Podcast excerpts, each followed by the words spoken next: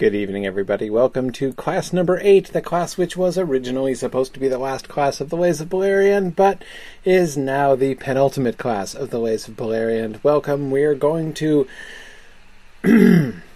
we are going to get through the end of the original poem today. Um, it's uh, it's going to be good. Um, and actually, not only are we going to get to the end of the part of the poem that Tolkien wrote um, it is my plan to go further than that and get to the end of the poem that Tolkien didn't write tonight. So that's exactly just just to spell out precisely how ambitious uh, I'm planning to be in tonight's class. That's uh, that's indeed my plan. So okay, um, quick announcements. First, uh, classes have started this week. Um, classes are off to an awesome start. We've been, I, you know, the first sessions of the classes have all happened. Uh, it has been, it has been so awesome. Um, so the Star Wars class last night, uh, John Garth Tolkien's Wars class the night before. I was watching uh, Mike Drout's first Anglo-Saxon video. Uh, it's been great. We got a wonderful turnout for all of our classes this term. Um, it's uh, just a really awesome group of people. Really, really great classes. There's still time. Enrollment for the classes is still open through the second week. I mean, of course, we're as of now if you haven't signed up yet, you're missing them. Uh, but you know, it's still plenty of time to get caught up. Um, but just wanted to let to it sort of remind you in case you've been forgetting that that's uh, uh, that's uh, that's on the way. Um, so uh, oh, oh, cool yeah Karita was saying she uh, was uh, saw some of the Star Wars class yeah it is uh, uh, it is it's it's it's it's pretty cool Dr. Sturgis is the bomb um, second quick announcement Ah, this, do not forget, is our next book. And if you haven't read this book yet, don't forget that it's very thick. so you might want to get started in advance reading this book.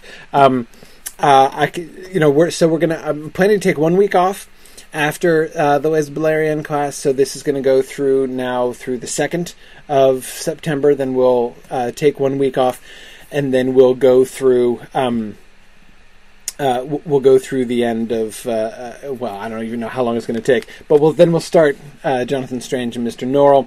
Um, Tom, I'm thinking right now. I mean, I've not finished the details planning it out, so I might change my mind about this. But I'm thinking nine sessions for this.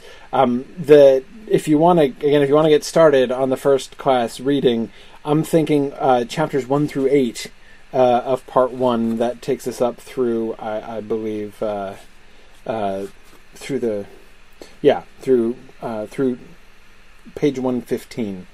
Um, so the first 115 pages uh, of the book.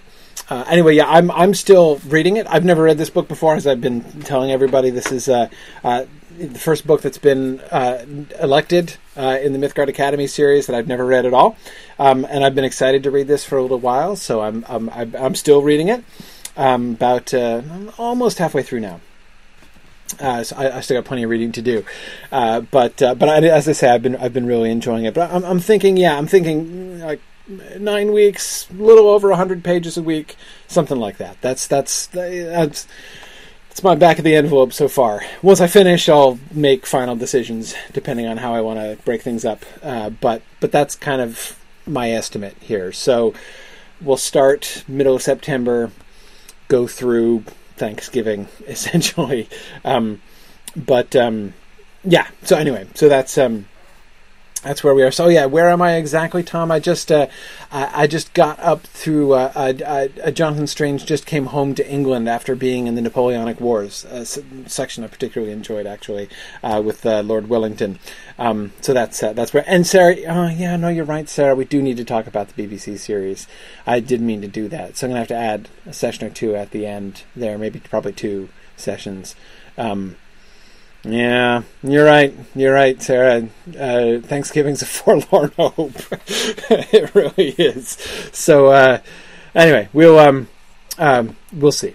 We'll see. Well, I I, I said I, I promise. I, my my goal is to have the schedule published and ready for you by next week, so you can have the. But I just want to give you a little advance notice, so that in case you're you know wanting to get started early, uh, just to remind you to start reading and to let you know where we're going to go for the first week. So. Uh, that's that was my second announcement. Third, don't forget that Friday uh, on this week we have the second episode of Silmarillion. Uh, the this I almost said the Silmarillion Seminar, Silmarillion Film Project Season One. Uh, last time we did, uh, we planned out the plot. That was so much. I don't know if you've uh, if you've been listening to the Silmarillion Film uh, Project series, um, but it has been it's been so much fun. And uh, in the last episode, we were planning out the overall plot arc of Season One, which is going to go from the Ainulindalë through the Awakening of the Elves. So really through the through the you know that uh, that first war and the chaining of Melkor. Um, so it's going to be entirely focused on the Valar, and uh, in particular in the episode, my favorite part was really doing a lot of thinking about the character of Melkor. What what's really going to be kind of making him tick? Um, what um, what do we see? What does Melkor desire? How does he see himself? What is his relationship like with the Valar? Um, anyway, it was it was it was really cool, and actually, I hope to be coming back to that by the end of class tonight. Um, so um, anyway, that's um, uh, that's that's uh, that, that'll be so. This week we're going to follow that up, and we're going to be talking specifically about the frame narrative, especially thinking about um, uh, thinking about where you know. So we're going to uh, follow up with some of the suggestions that uh, some of the listeners have had, and then we're going to uh, go ahead and think about the frame narrative, um, which we're focusing on. It's being probably uh, uh, almost certainly young Aragorn. So talk about that on Friday, and then immediately afterwards, I'm doing my Twitch stream. you can watch the adventures of young Grifflet as he goes through and meets Radagast the Brown, and we'll look at some of the the particular kinds of adventures that Radagast uh, sends Grifflet on. Uh, it's uh, actually that whole sequence is a favorite of mine uh, in Lotro, and this particular story that they're adapting there, I think it's pretty cool. So. Uh, that will be happening on those. Both of those things will be happening on Friday. Silmarillion Film Project at 10 a.m. Eastern Time, and uh, my Lotro stream at 12:30 p.m.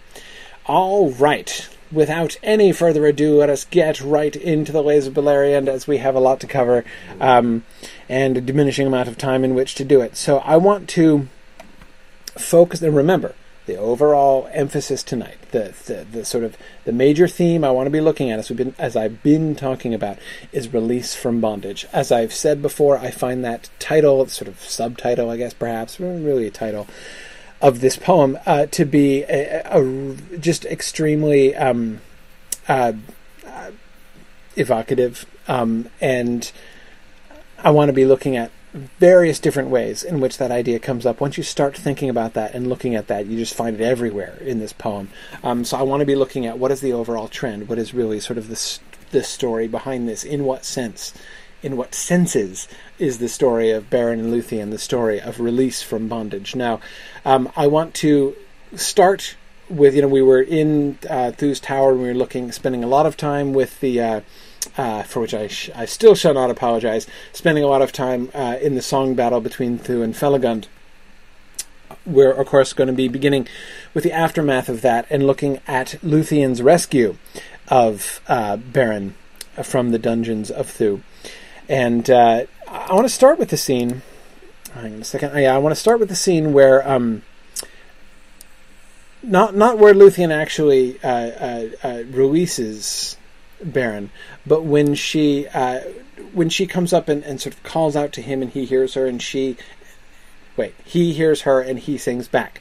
Um, that um, that moment, of course, is something I've talked in uh, in a couple of different uh, contexts and several different podcasts about um, the the fascinating parallels that I see between this moment and the mo- the moment, for instance, with Maedhros and Fingon, right when Maedhros is is uh, you know his wrist is stapled to the mountainside uh, on Thangorodrim, and Fingon sings from down below, and then Maedhros sings in response, and thus is Maedhros discovered when Fingon can't find him.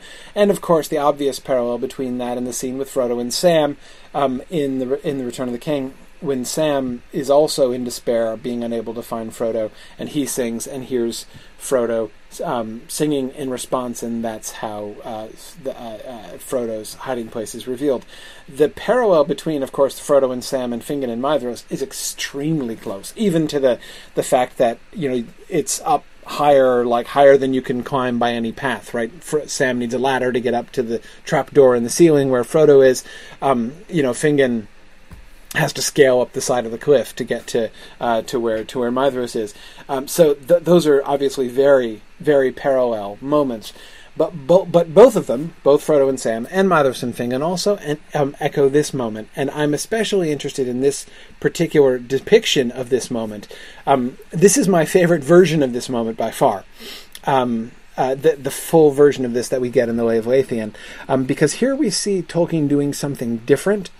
Um, we see we see Tolkien doing something different with this whole sing and response by the prisoner uh, motif, um, and I want to I want to I want to I want to look at that. So so as I read this, um, two questions I want to come back to at the end of the passage. First, what is her song? Exactly. We were looking some about magic and song and how that seems to work last time. What what what what song is she singing? What is her song doing? Okay. And then secondly, his song. What is his song? And what is his song doing? Okay. Those are the things I want to come back to after we read the passage. So, okay. The silences were sudden shivered to silver fragments. Faint there quivered a voice in song that walls of rock, enchanted hill and bar and lock, and powers of darkness pierced with light. He felt about him the soft night of many stars, and in the air were rustlings and a perfume rare. The nightingales were in the trees, slim fingers flute and viol seize beneath the moon, and one more fair than all there be or ever were upon a lonely knoll of stone in shimmering raiment danced alone. Then in his dream it seemed he sang, and loud and fierce his chanting rang, old songs of battle in the north, of breathless deeds, of marching forth to dare uncounted odds and break great powers, towers and strong walls shake, and over all the silver fire that once men named the burning briar, the seven stars that Varda set about the north were burning yet, a light in darkness, hope and woe, the emblem vast of Morgoth's foe.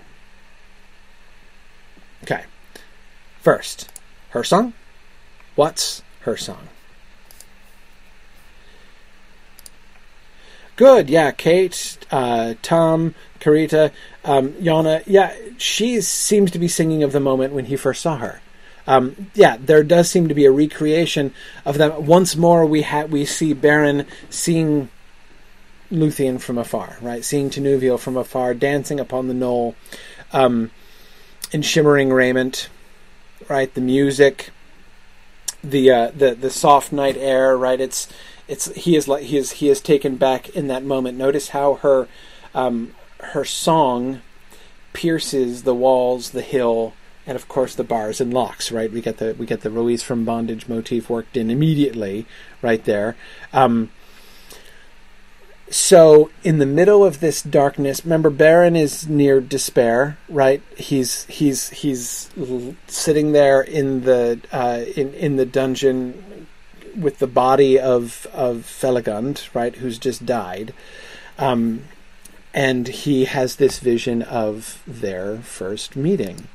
Um, and Josiah that's a really good way to uh, um, uh, to describe it, uh, Josiah says uh, that uh, her song transports Beren back to that place and to that time uh, in his mind. Um, that does seem to be that does seem to be the case. Um, what's he? What's his song? her song is simpler in the sense that we're getting, you know, the, the whole description of her song is a description of the one scene, right? Um, it's associated with light, right? From the um, uh, even the imagery of the silences were sudden shivered to silver fragments uh, through you know the powers of darkness are pierced with light um, and then he feels about him the air so again the whole whole experience whole sensual experience of being there in that other place at that other time is sort of brought back to him but his song in response is more complicated in the sense that it has more parts, right? Um, his song is loud and fierce. Old songs of battle in the north, of breathless deeds, of marching forth to dare uncounted odds and break great powers.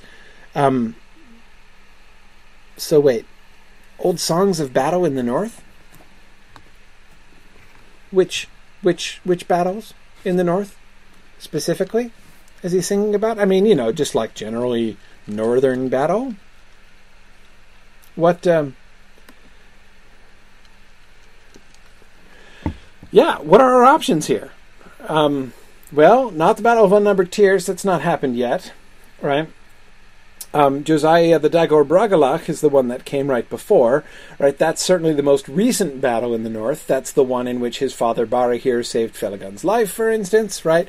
Um, that's the one where kind of his homeland was homeland was kind of wrecked, and how he and his dad and their uh, friends ended up uh, uh, uh, uh as um, um, outlaws. It could be that, I mean, again, you know, that's it's sort of the the war in the north with the most personal relevance to Beren, right? And Beren's own uh, sort of family history and experience. But look what it says about it.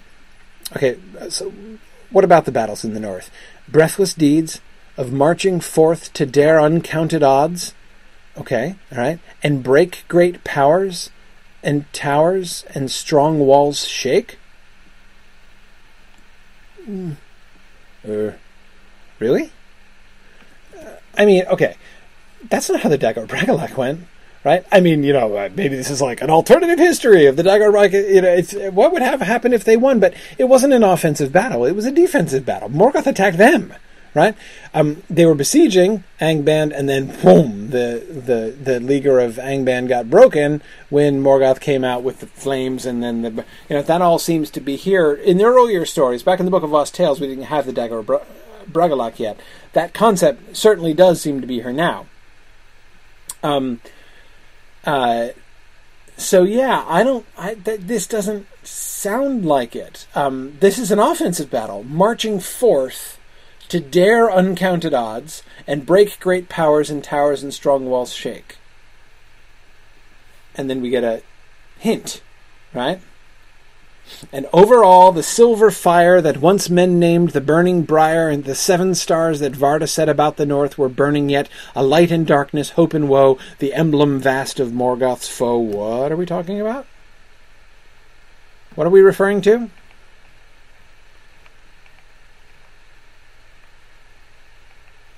The sickle of the Valar, yeah, yeah. The Big Dipper, exactly, Tom. Yeah, it's it's. This is um, a slightly more uh, heroic way of describing that particular constellation than uh, the Big Dipper. But yeah, yeah, it's it's uh, it's that's it's the sickle of the Valar.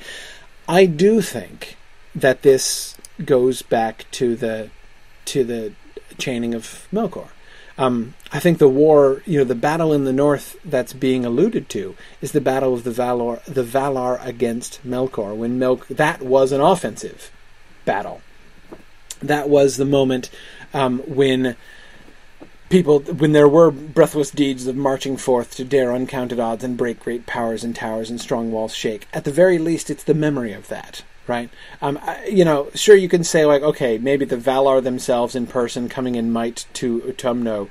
Um, it's a little hard to describe, you know, like a battle that has like you know Tulkas and and and uh, Orome and you know Eonwe and everybody all on one side, and Morgoth and his and his lackeys on the other side as uh, daring uncounted odds. Um, you know, I mean, I think if Tulkas is on your side, your odds are pretty good actually. So, uh, so, but but nevertheless, I do think that the parallel is is is still there. Um, he is. Uh, he speaks of doing what the Valar did in a sense, that is marching to the north um, and uh, uh, shaking strong walls and, and towers and great breaking great powers, um, and uh, and then of course he and then it, we have the the sort of the central emblem, the burning briar, the seven stars, uh, the sickle of the Valar, um, the emblem vast of Morgoth's foe. So the Valar came and did this before. The Valar, the sign of the Valar, the emblem of the Valar, still hangs in the sky above uh, Angband. Um, so I mean, I, I don't think he's like recalling a well, okay, now I do think he's recalling that battle with the Valar, but he's not singing the song of that battle. Again, notice his song is different, fundamentally different from Luthien's, right? She is recalling the night when he saw her. He is singing a song ultimately really about the future, right? I mean, daring uncounted odds and shaking strong walls and that's what he's gonna do, right? If he continues his quest and goes to Angband, he'll be daring uncounted odds, right? But it's a song of victory that he's singing. It's a triumphant song that he's singing and sort of paralleling um, the conquest of the Valar, right? He's gonna be he's gonna be going where the Valar went and under the sign of the Valar, by extension, perhaps with the Valar's backing and by the grace of the Valar. Um,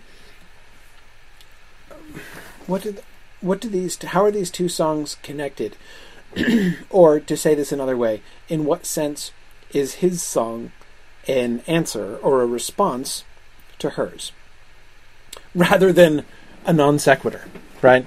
Uh, uh, you know, Arthur was sort of joking about the fact that seems, you know, to be perhaps a little bit of gender stereotype going on here. That like the two of them sing, right? She sings about their relationship and the night she they first met, right? And he sings about marching forth to battle, right? Uh, kind of masculine and feminine there. Um, yes, yes, I you know, kind of hard to get around that completely. Um, but of course, I do think there's more to it than there. Um, uh, Carita says she encourages and he responds with courage. Yes, yes. Um, uh, good. More. More. More.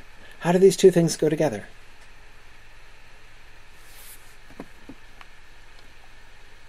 Yeah, Luthien is looking back and he's looking forward. Yona, I agree. I agree. Um, Tom, you're right that Beren's song is a kind of a prophecy, right? Um, it's uh, it's not just a prediction. It's not just you know saying, you know, I'm going to win. We're going to win. You know, Morgoth shall be overcome but um, it's um, uh, it's more a song of courage. Remember, again, I'm thinking back to Sam's song in the Tower of Cirith Ungol now. Um, uh, remember, the narrator of The Return of the King tells us that Sam's song had been defiance rather than hope. Uh, and I can't help but think that that same description applies to Beren's song here. That this is a song of defiance and not of hope, and not of hope. So why is that? Of course, it's it is a direct response to uh, the two of them. Kate, uh, what a wonderful observation, Kate. Kate Neville says uh, notice how the first song is Luthien's light, right? Light comes in, the light pierces the dark, the light of Luthien pierces the darkness, and in the vision that her song creates, we have her dancing, shimmering in the light, right? In shimmering raiment, danced alone. And then uh, his song ends with this light of the stars, right? The light of the stars of the Valar, the emblem vast of Morgoth's foe, right? Um, so those two things are sort of connected, or sort of one leads, uh, one sort of leads to the other. It's at least certainly an, an, an interesting parallel there. Um, he is in despair. What she provides him is not necessarily hope, though I think we can see some hope in all in those five lines emphasizing the seven stars, the burning briar, the emblem vast of Morgoth's foe. Um, they are not alone, and Morgoth does have enemies who kicked his butt before and can probably do it again. That is, there's hope going on there, I think. But fundamentally, Beren's song is a song of defiance. He is moved from despair to defiance, and like, what's the link? The link is her song, right? That image of her dancing on the knoll. This is what he's fighting for, right? Um, this it's been a long time since he left Doriath, and um, a reason. To, He doesn't even know what you know. It's you know. So the fact that it's not just that he's reminded. Oh yeah, Luthien, right? He hasn't forgotten about her, right? But hearing her and getting that direct reconnection to their relationship, um, to the reason why he is doing this, um, uh, even I, I agree, Karita. Even in more general terms, and Kate, coming back to the point that you were making, you know, her her singing about um, uh, about you know beauty and peace and music and and and and and goodness, you know, all those things sort of associated with their relationship and with that night for him, and of course, not to mention, here's another parallel, Kate. It's not just the light thing, right? Um, that particular moment of their relationship of him seeing her from afar and she the shimmering shining semi-divine one having gra- showing grace to him right? Um, turning to the man alone in the darkness um, alone and weary and hopeless in the darkness and turning to him and showing him pity and love instead of uh, instead of disdain instead of him suffering the loss that seems you know so, i mean okay, yeah, there are uncounted odds uh, against his succeeding in his quest for the Silmaril, but you know what? The odds against him succeeding in, uh, uh, you know, getting Luthien to put her hand in his were pretty darn uncounted too. Um, so uh, that I think is another really sort of interesting, um, interesting parallel. Um, Tom thinks that his song is uh, actually one of hope rather than defiance. Um, Yeah, maybe. Tom. Uh, Tom says Sam saw that the shadow was a passing thing and ultimately didn't matter. Um, yes, yes. Um, you know, above all shadows rides the sun and stars forever dwell. I will not say the day is done nor bid the stars farewell. That's Sam's the culmination of Sam of of, of Sam's song, right? Um, so yeah, his song is about putting things into perspective. Um, yes, though here at journey's end I lie in darkness buried deep. Beyond all towers strong and high, beyond all mountains steep, beyond all shadows rides the sun, and stars forever dwell. Um, so yeah, yeah, things are bad right now. So this is why it's not a song of hope because he's like things are really bad right now, and whatever I might die, things might not work out. I'm not saying things are going to be pretty, but what I won't do is say farewell to the daytime because I know that above and beyond all these things, the sun is still riding and the stars are still out. Um, there is uh, uh, you know beauty, high beauty that they can't, that the shadow can't touch, as he uh, uh, vocalizes to himself more explicitly when he sees the star later on. Um, but you're right, Tom. That's not exactly what Beren is saying, and the difference is the is the is the burning briar, right? The difference is the sign of the Valar. Sam's is a more sort of general thought, as you said, the shadow is a passing thing. Beren Beren's song specifically recalls the might of the Valar, the fact that they have come and uh, uh, and taken care of Morgoth before, and the one thing that leads me to say that it's okay. Well, there are two things I guess I would say, Tom, to the idea that Beren's song is a song of hope. I still don't necessarily necessarily that is see more hope in Beren for the success of his enterprise necessarily than Sam had. Um, though I mean, maybe you know the uh, breaking great powers and towers and strong walls shaking and all that stuff. You know, it's possible um, that he's sort of investing investing his own confidence in the uh, in in the, the the grace of the Valar, maybe. Um, but um, but the other thing again is that he's not. Um, but but but you're right. But you're right that he he knows a little bit more clearly than Sam did, perhaps. Um, it's not just about there's light up beyond the shadow, but he knows who the Valar are and what they've done before and what they're likely to do again. Um, yeah, yeah. Kate, Kate says uh, uh, that she kind of agrees with Tom more because the fact that Luthien, beyond all reasonable hope, uh, chose to return his love. This would be a ray of hope that pierces his despair. Um, uh, quite, uh, quite, quite possibly, quite possibly.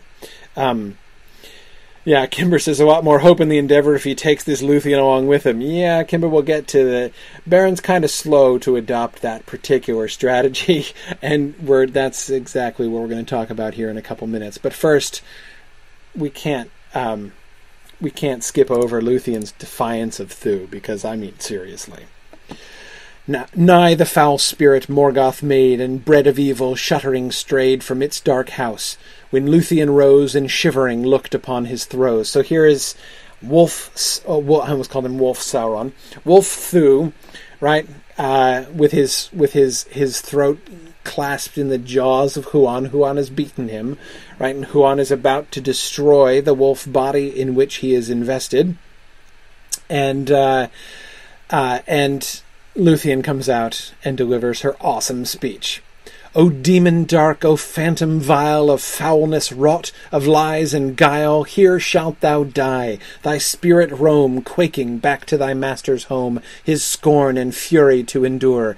Thee he will in the bowels immure of groaning earth, and in a hole everlastingly thy naked soul shall wail and gibber. This shall be, unless the keys thou render me of thy black fortress, and the spell that bindeth stone to stone thou tell, and speak the words of opening. With gasping breath and shuddering he spake, and yielded as he must, and vanquished betrayed his master's trust.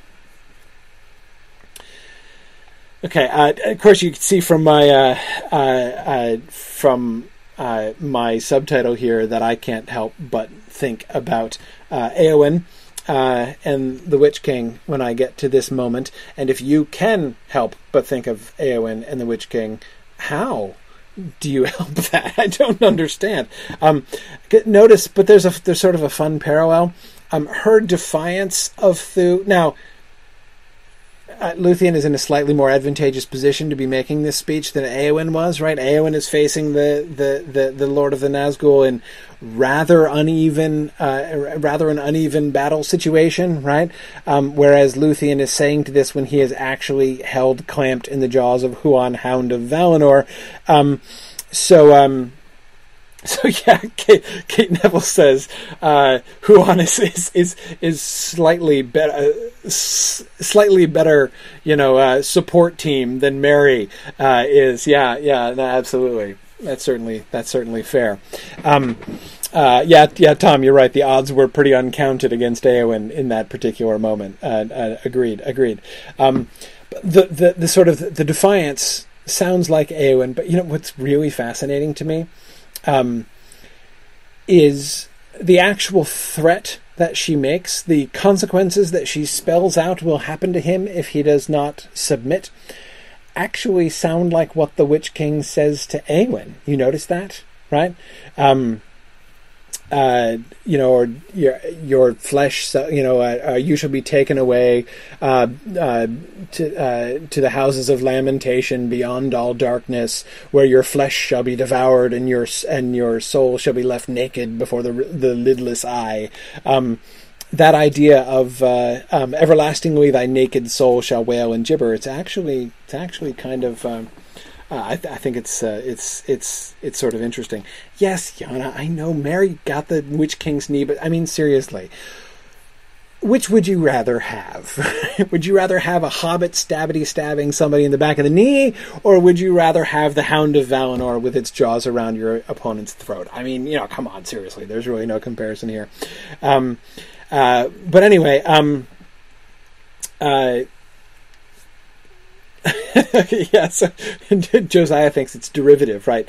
Uh, Sauron remembered this and taught it to the Witch King later on. Um, uh, anyway, yeah, yeah. So, um, I think that reversal is really kind of interesting. But anyway, forgetting the Eowyn parallel for a minute because it's not my entire point. Uh, a couple points that we can notice uh, that we can notice here. What is the nature exactly of Luthien's um, of Luthien's threat here. Um, what's she doing? What's she doing here?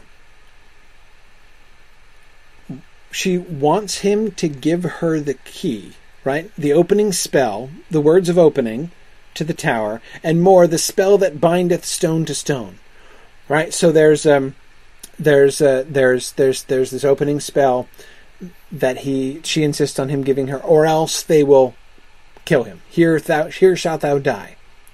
What's going to happen after that is the consequences of his death.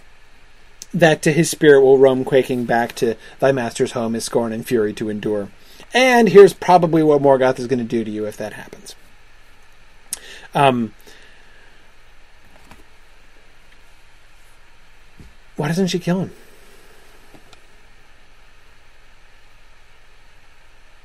Why doesn't she kill him? Or, I mean, let Huan kill him, right? Does she need the opening spell? Maybe. Certainly the most efficient way to get to Beren, as it turns out. Um,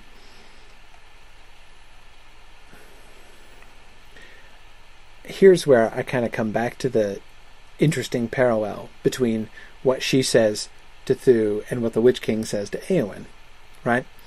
Um, when the Witch King makes his threat to Eowyn, right, how she shall be borne away to the houses of lamentation beyond all darkness and all that stuff, he's indulging himself, right?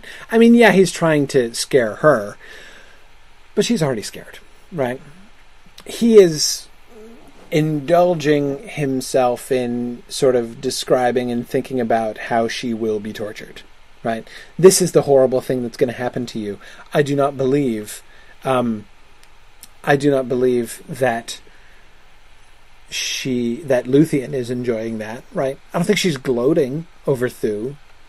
It's not purely gloating. It might be like a little bit of gloat, but I don't think it's just 100% gloat here, right? That she's like, oh yeah, here's what's going to happen to you, right?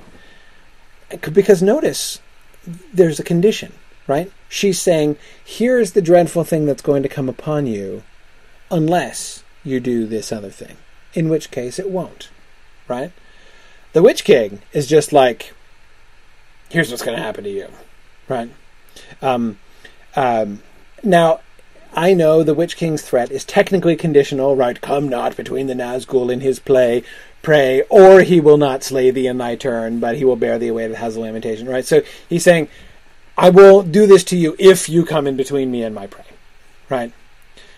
With the implicit condition that if she doesn't, if she stands aside and lets him come in and, like, you know, either take Theoden or dismember Theoden's body or whatever it was exactly the Witch King was planning to do to Theoden. Um, if she stands aside, he won't do that. He will just slay her in her turn, probably, right? Rather than bearing her away to the houses of lamentation beyond all darkness. So that's nice, right? Um, if you can trust him. Um, but uh, but it's very different from what Luthien is doing, right? Luthien says, "Here's the path you're on, my friend, right? Um, you're about to die. Um, Huan has you in his jaws, and frankly, if we do nothing, you'll probably bleed out. So um, this is this is this is the path you're on, right? But there's an alternative for you, right? And all that needs to happen in order for you to uh, choose that alternative is to give me the opening spell to speak the words of opening. Um, and uh, and he takes that. That is to say, there is the whole sort of the structure of Luthien's threat is ultimately one of pity. That is, she's trying to get something from him, um, but she's making a positive offer to him, not a threat. Right? Um, she's not threatening him. She's spelling out what is in the middle of happening. Right? Let us be clear upon the situation uh, uh, about the situation here, uh, uh Mr. Thu, sir. Right? Um, and he betrays his master's trust um, and is released. Right? She releases him.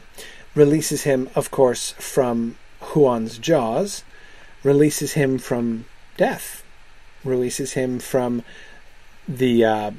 Um, he has been preemptively released from the bondage that she predicted, right? He was going to, Morgoth was going to immure him in the bowels of groaning earth, right?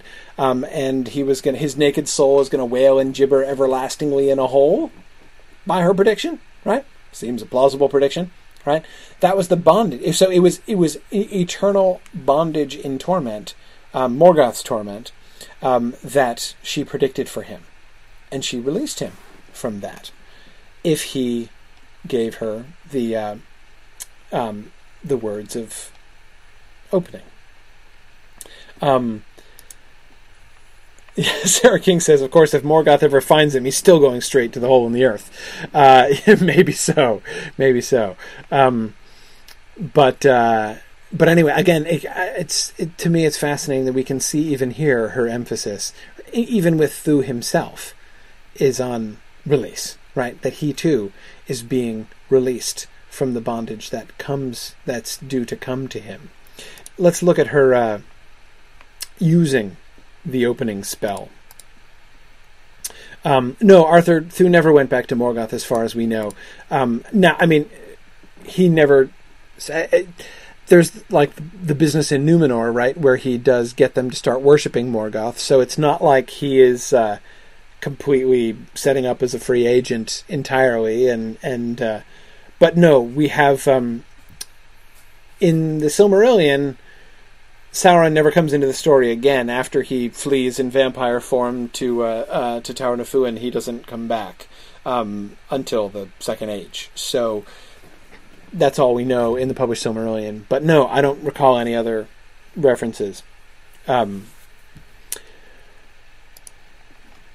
anyway, um, yeah, yeah. Let's look at the opening spell. Lo, by the bridge a gleam of light like stars descended from the night to burn and tremble here below. There wide her arms did Luthien throw, and called aloud with voice as clear as still at whiles may mortal hear long elvish trumpets o'er the hill echo when all the world is still. The dawn peered over mountains wan, their grey heads silent looked thereon, the hill trembled, the citadel crumbled, and its towers fell, the rocks yawned and the bridge broke, and Sirion spumed in sudden smoke. Like ghosts the owls were flying seen, hooting in the dawn, and bats unclean went skimming dark through the cold airs, shrieking thinly to find new lairs in deadly nightshades' branches dread. The wolves whimpering and yammering fled like dusky shadows. Out there creep pale forms and ragged as from sleep, crawling and shielding blinded eyes, the captives in fear and in surprise from dolour long and clinging night, beyond all hope set free to light. A vampire shape with pinions vast, screeching leaped from the ground and past, its dark blood dripping on the trees, and Huan neath him lifeless sees a wolvish corpse, for Thu had flown to Taur-na-Fuin, a new throne and darker stronghold there to build.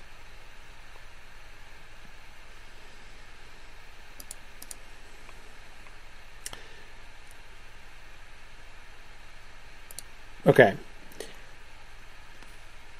what do you notice? What do you notice here? First, um, first let's focus. Um, going back a second, let's focus on Luthien's actual spell. Now, first of all, it's always really tempting to to read this as just like Luthien's power, her her might, her song is so awesome that she just sings a song and wham, you know, it just blasts uh, it blasts the tower down. That's like a little bit true, but it's not the whole story, of course. She was given by Thu the spell that bound stone on stone, so she is unbinding stone to stone, and boom, the tower falls over. So um, it's not just a pure exertion of her power overcoming it. Um, but. Um,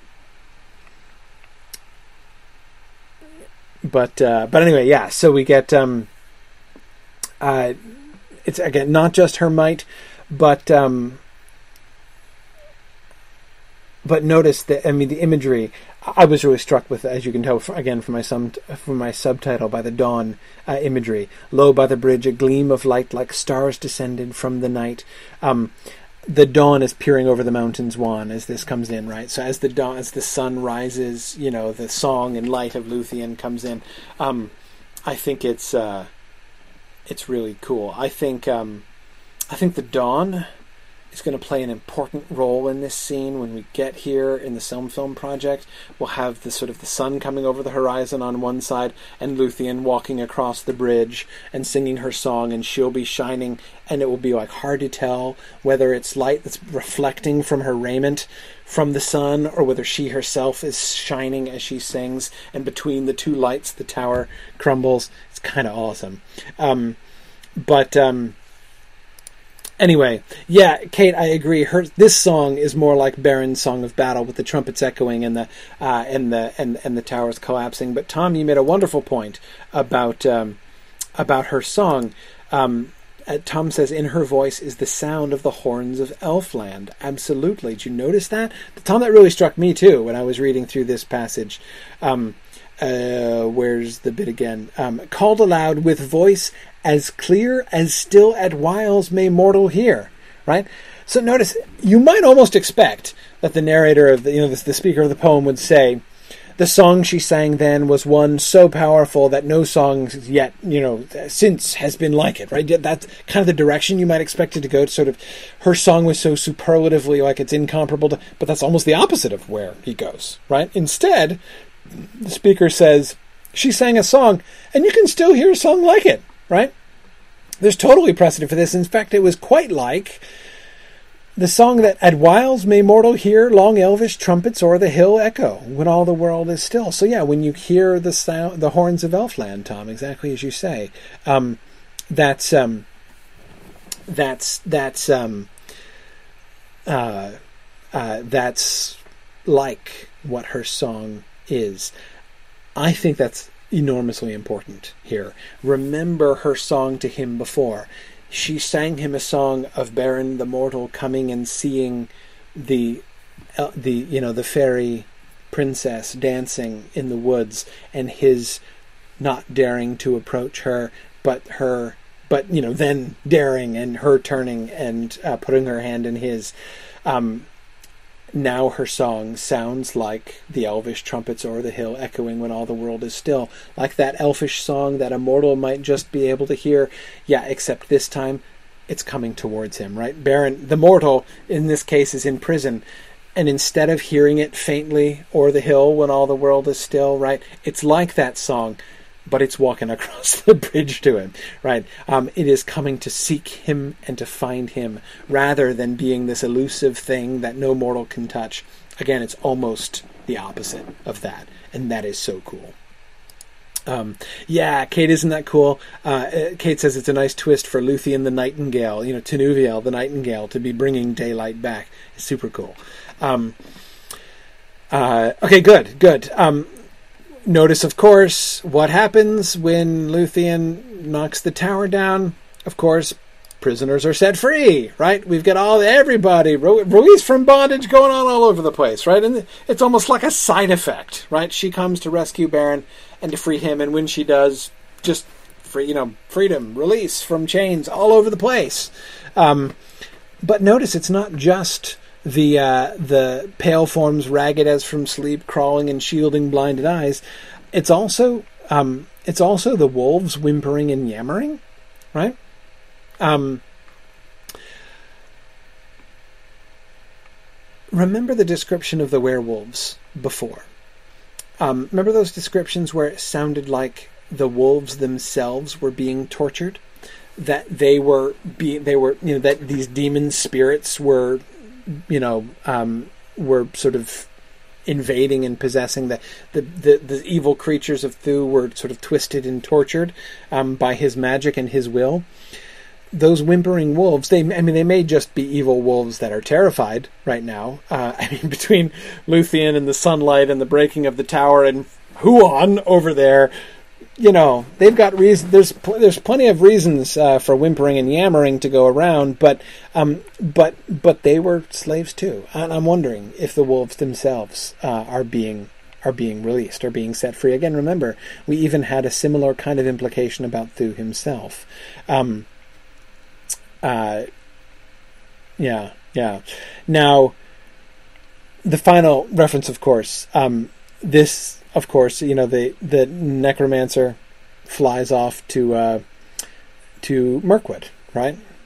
See you in the Hobbit, Mister Necromancer. That's why in chapter one of the Hobbit, we I'd say there's a necromancer who is in a tower um, in. Uh, that's the darker stronghold that he built over there in Taur-na-Fuin, um, and uh, that's where Bilbo should go nowhere near that thing, right, on his trip. They don't want to go down to southern Mirkwood. Um, I'm not saying that Mirkwood and Taur-na-Fuin are geographically the same thing, that it's exactly the same world, but it's very clear. And you remember the, the, the descriptions that we were looking at for Taur-na-Fuin, for that forest, for Deadly Nightshade, um, in the Children of Hurin poem, um, and how similar that sounded to the descriptions of Mirkwood. Um, however, he's redoing the maps and sort of taking out bits. It's clear that he's recycling that bit, and that Mirkwood in The Hobbit is obviously um, very directly drawn from Taur-na-Fuin, and the fact that there is a tower with the necromancer living in it is really a direct borrowing. uh, from this uh, poem. In fact, when the necromancer is referred to in chapter one, in the very first draft, the very first fragmentary draft that we have that Tolkien wrote um, of The Hobbit, chapter one, there's even a reference to Beren and Luthien. Um, that the necromancer has been there in southern Mirkwood ever since ever since he had that little run in with Beren and Luthien. Um, and yes, he is when he in uh, a vampire shape with pinions vast. A vampire shape means not Count Dracula, but a bat um, uh, vampire bats were just called vampires. Um, this is, of course, post Dracula, so you know that's already Dracula is already uh, you know Bram Stoker's Dracula is already a major hit, but um, um, but it's still it, in general. I, I, think there's really no question that he means a vampire bat. Um, okay, so the passages we've been looking at here so far, we're getting a pretty clear release from bondage thing, right? You know, a, a pretty clear trend of the setting free of prisoners. Um, we've seen it being tied, uh, you know, thematically to these ideas of hope and despair, right? Hope, despair, defiance, all that stuff that we were looking at. Um, uh, so, you know, there certainly seems to be a correlation there. Um, let's move now to the uh, part, you know, uh, Kim, this is the part that you were, uh, Kimball, this is the part you were referring to before, um, about Beren's desire to leave Luthien behind. Okay? And I want to look at this um, because I think it's a really important thing for us to understand where this poem is going, sort of what's at stake in this poem, especially what's at stake in this poem compared to um, the Tale of Tinuviel. Okay, um, Beren has just been like, okay, I'll, we'll we'll drop you off soon, right? Um, pretty soon we're going to part, and this is Luthien's response: Why part we here? What dost thou say? Just at the dawn of brighter day, right? We just did the dawning thing, right? This was a you know our reunion clearly a good thing, right? This is we got a good thing going on here. What's the plan here, Beren? For safe thou art come to borderlands, o'er which in the keeping of the hands of Melian thou wilt walk at ease and find thy home in well loved trees duh. Right? There's Beren's response, right? Uh, what do you mean, why are we parting here? Obviously, we're at the edges of Doriath. You'll be safe here, right? You know, it's the girdle of Melian. She's your mom. You'll be fine, um, right? So go find thy home in well-loved trees because I want you to be safe, and I'm going off into darkness, right? Okay.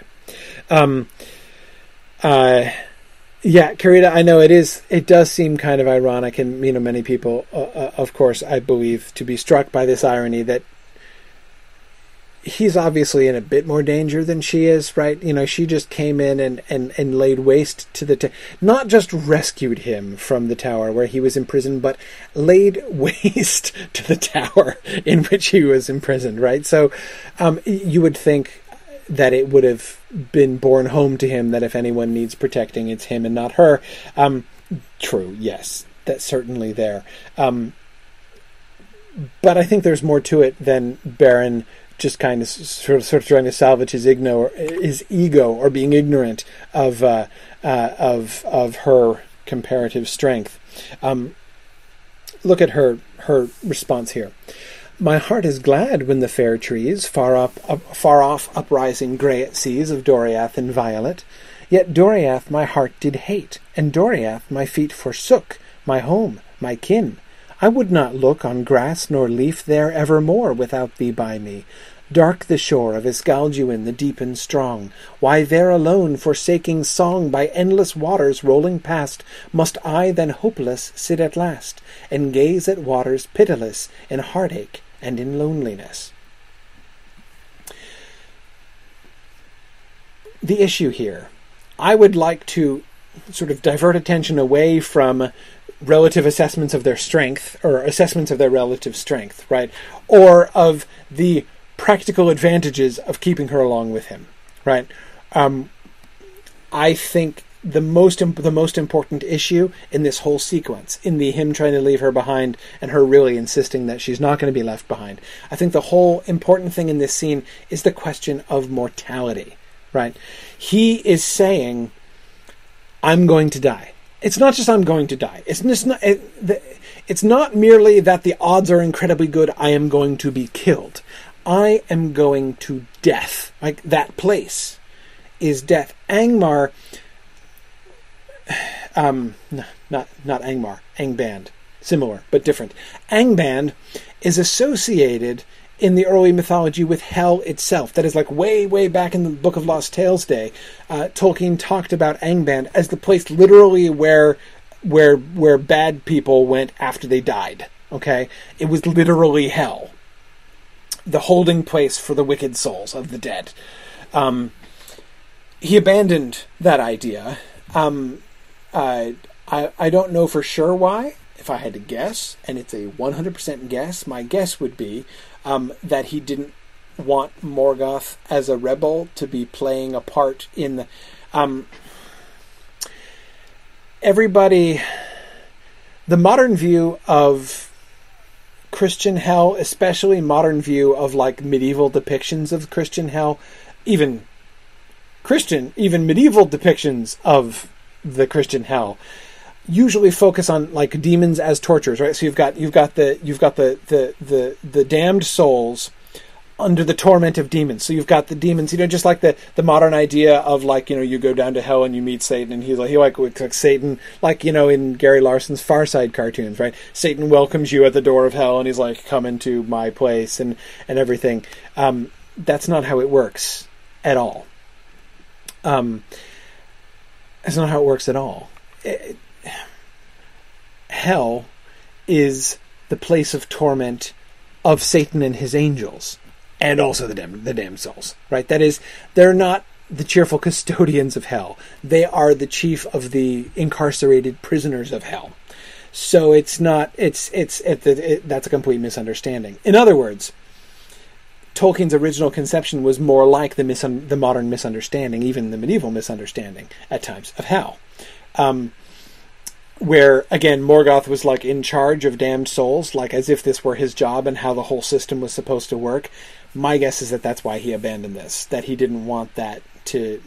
Um, he he was uncomfortable with sort of the way that that worked out. It's hard to make um, hard to make um, uh, Morgoth into you know like the rebel who is in defiance of the order and the system that Iluvatar is imposing on things if in fact he's playing this crucial role. Like I'm the guy who's the custodian of hell. Um, so anyway, that's uh, I, so he has abandoned that. But yet, nevertheless, we can still see the word hell being used, at least metaphorically, of Angband many times uh, later on. And we'll look at that in a minute. Um, some of these sort of specific examples that we can still see of that very clearly in this poem. Beren believes he is going to death. Okay?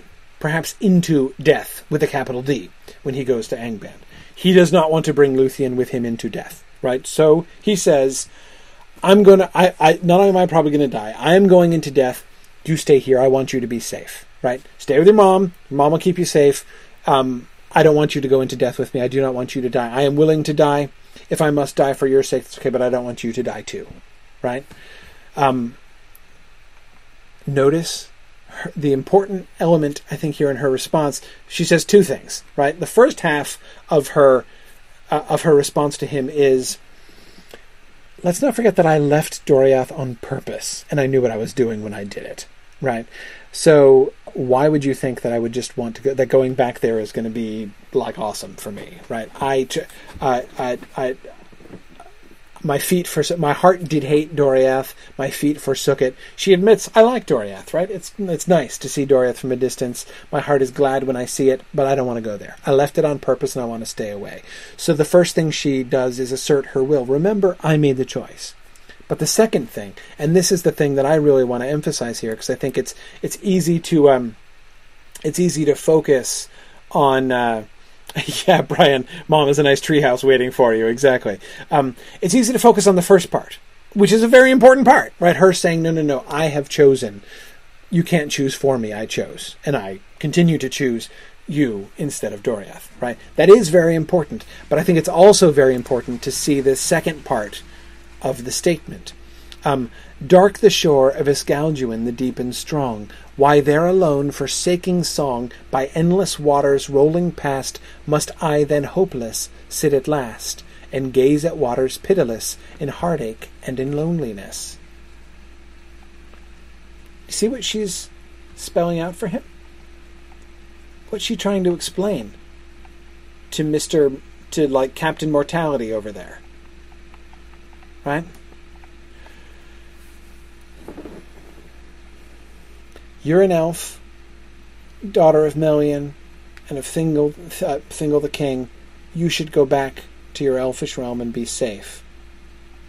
Yeah, Nancy, immortality can get real lonely, right? It does sound like hell, doesn't it, Tom? Um, she spells out for him, okay, Beren, let's imagine I do go back and live my immortal life back in Doriath while you go off and die. Okay? What's that going to be like? It's going to be like, it's not just about the treehouse. Of course, there's still that treehouse issue, um, uh, but um, it's not just about the treehouse. The bondage in which she will be locked if she returns to Doriath is far greater, because her choice and her love are still set upon him.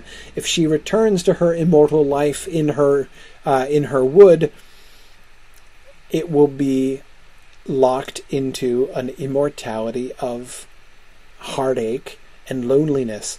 Um, that uh, thinking of Esga- uh, the river that runs in front of the gates of, of Menegroth, thinking of the of the waters of Esgalduin being endless waters rolling past, that image, that that I, I, I you know that that image of the river, which seems to me to be sort of a metaphor of time, right?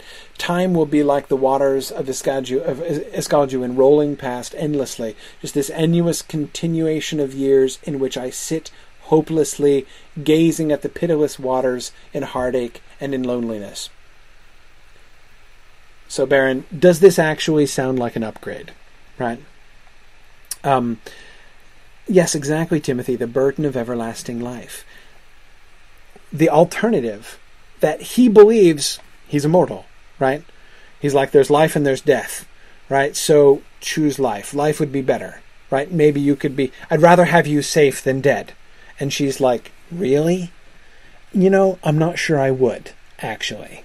Right? Um, being locked there in Doriath without you, and again, uh, you know, uh, uh, an immortal life, immortal life of heartache and loneliness. Uh, that's not a good alternative, right? Jumping backwards for a second, remember Felagund's final words? Um, here's Felagund's final words to Beren in the darkness. Then a voice he heard, Farewell. On earth I need no longer dwell, friend and comrade, Beren bold. My heart is burst, my limbs are cold. Here all my power I have spent to break my bonds, and dreadful rent of poisoned teeth is in my breast. I now must go to my long rest, neath Timbrenting in timeless halls, where drink the gods, where the light falls upon the shining sea. Thus died the king, as elvish singers yet do sing. The two things that I would emphasize is the alternatives that he sees. On the one hand, of course, like we cannot, we no, there's no, no, no downplaying the sacrifice of Felagund, and yet, on earth I need no longer dwell, friend and comrade. Right, my heart is burst, my limbs are cold. I don't need to stay here anymore. Now I can go, and where's he going to go? He's going to go to his long rest neath Timbrenting in timeless halls where drink the gods, where the light falls upon the shining sea. That's not so bad, right? There is even for Felagund, um, who is not, you know, watching uh, endless waters, pitiless, you know, in heartache and in loneliness. Um, even with him, there's an element of relief to be finally going to his long rest neath Timbrenting in timeless halls, right? Um, he's broken his chains, literal chains, right? But in a sense, also that you know that the, the the chains that are keeping him here on Earth and away from Timbrenting and the timeless halls where drink the gods, right? Um, he's going to go back and be reunited with Dad, right? So not so awful that right? But but again, so there's this there's this question of release. Which would he rather? So again, Beren, um, death, not the worst case scenario, right?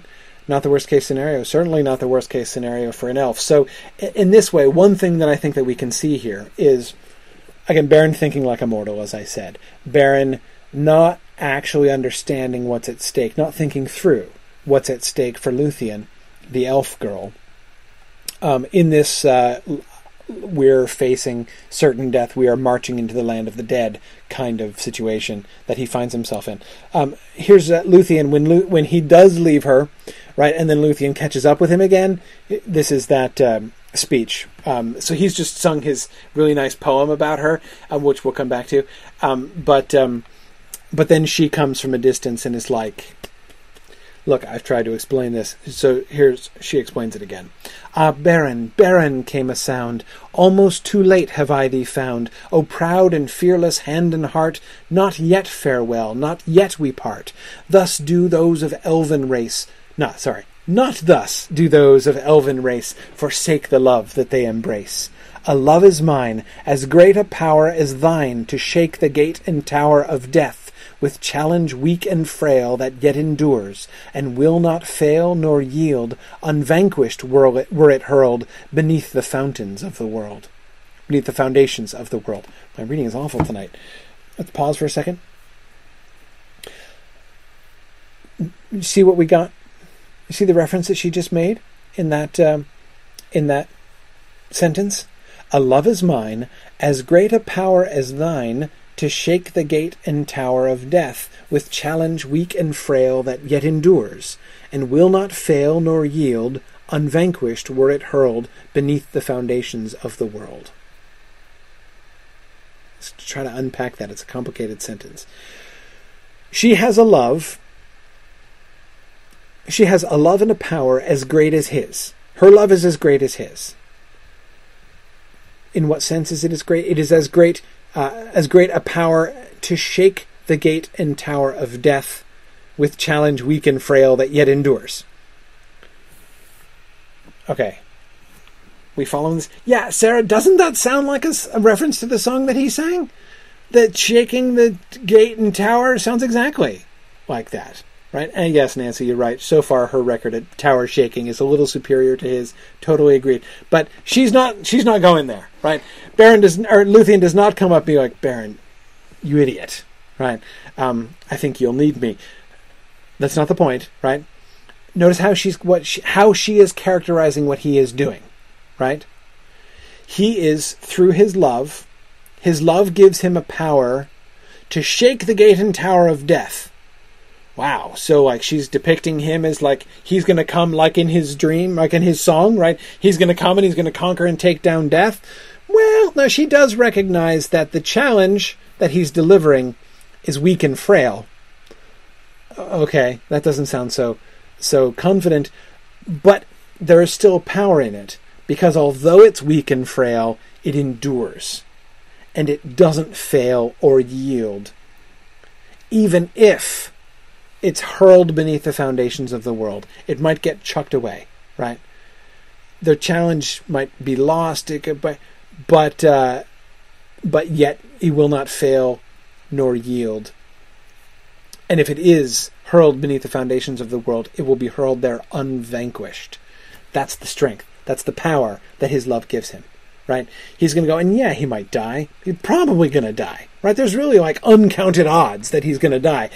Um, but nevertheless, it's a challenge, though weak and frail, it's a challenge that yet endures and will not fail nor yield. And so she says, she recognizes that in him and says, um, a love is mine as great a power as thine. I, I, I'm, I'm with you in this, right? I, and, and no, she's not saying your challenge is really weak and frail. I, th- I think I can up your odds. That's not what she says. Her emphasis is not you have a better chance with me. She says, I too have the strength to offer a weak and frail ch- a challenge which may be as weak and frail and yet will also endure and not fail nor yield right? We are in the same position. But now look beloved fool escape to seek from such pursuit in in might so weak to trust not thinking it well to save from love thy loved who welcomes grave and torment sooner than in guard of kind intent to languish, barred, wingless, and helpless him to aid, for whose support her love was made. Okay, all right. Hang on a second. Let's uh, let's go. Let's go back in. Syntax complicated in this in this in this passage, right? Um, beloved fool. So he's he's he's acting foolishly, right? Even though she says it with affection, right? He he's a beloved fool, right? Beloved fool.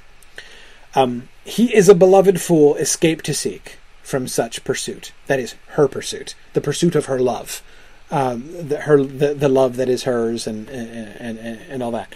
Um, foolish to try to escape from her. Um, in might so weak to trust not, thinking it well to save from love thy loved.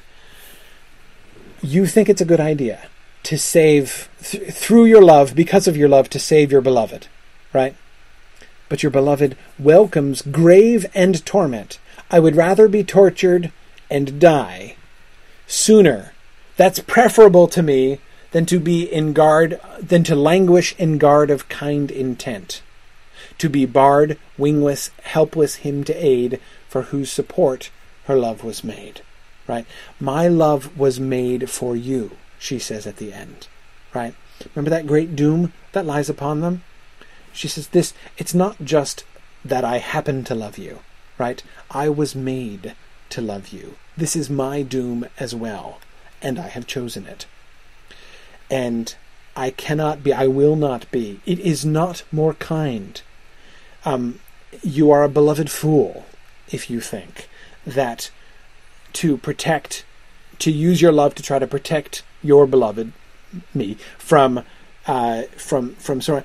You don't understand. I would welcome grave and torment sooner. And again, there's that image of her by the river, right, in heartache and in loneliness, stretching out through centuries and millennia.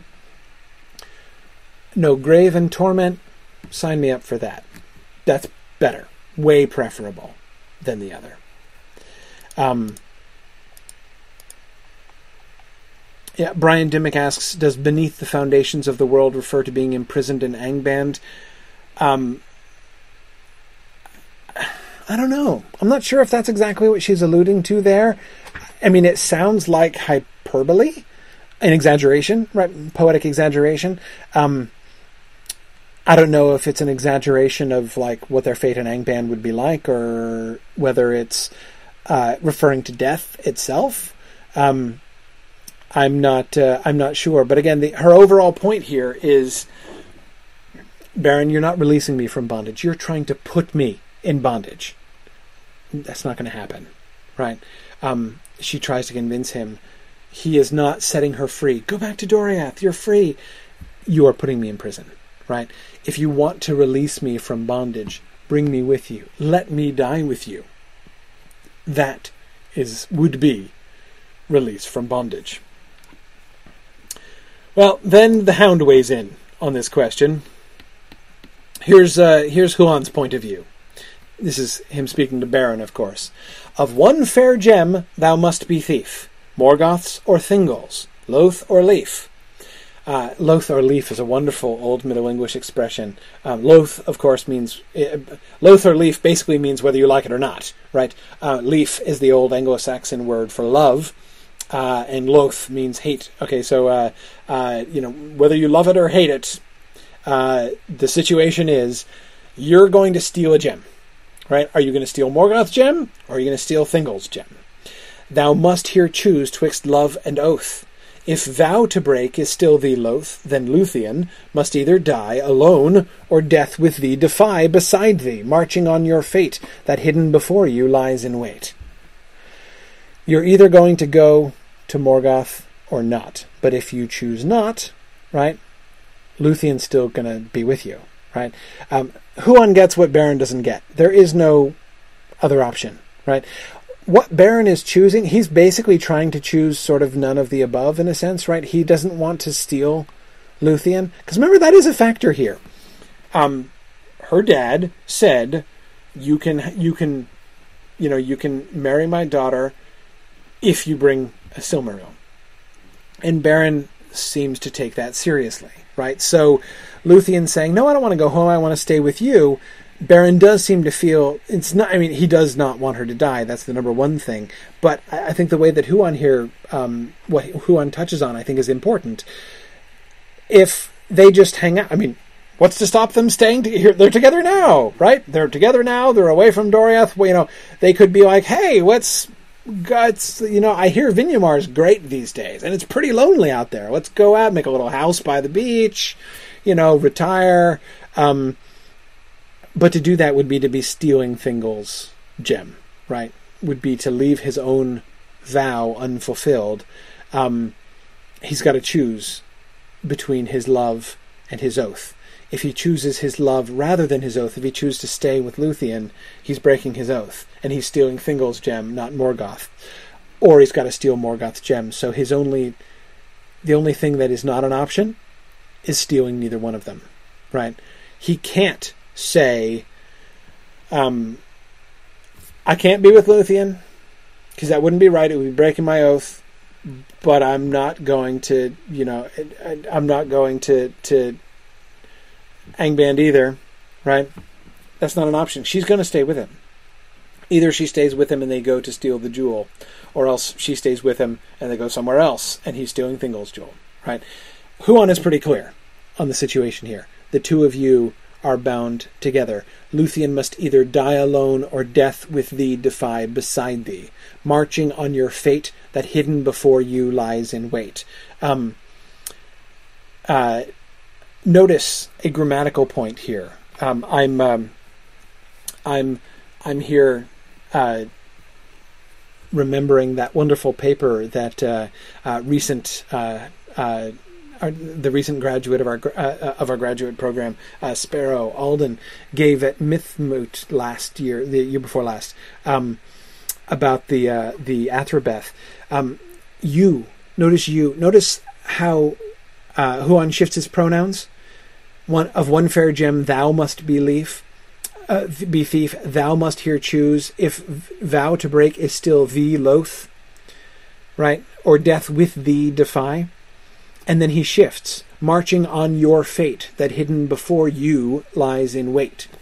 That is not an accident. That is a deliberate shift. The is a singular, second person singular. You is second person plural. He, Huan, is addressing Beren at first. Of one fair gem, you, Beren, thou, must be, if thou to break is still the loath, talking about Beren's choices, right? Or death with thee, she's going to defy death with thee, beside thee, marching on your fate together, the two of your fate, that hidden before the two of you lies in wait, right? Huan gets it, right? You have a fate together. Your fate is bound together. In other words, it's not just that Huan gets something that Beren doesn't get. I think Huan gets something that Luthien doesn't get either. Right? Remember, Luthien was all like, hey, Mr. Mortal, not dying is not so much fun for elves, actually, right? Don't forget, I'm going to be going back to Doriath and looking at the pitiless waters forever and ever, right? And what does Huan say? Mm, actually, no, no, not not not necessarily true. Their fates are tied together. Huan perceives this. We've had no reference in the poem so far to Luthien sharing his fate of death, of her becoming mortal. It's not really been on the table. Not explicitly. Huan seems to be the one bringing this up. She, just as he has two choices, either to seal one gem, gem or the other, she has two choices death or death, right? Defying death beside thee or dying alone. Not dying, not an option, Huan says. And I think um, uh, I think um,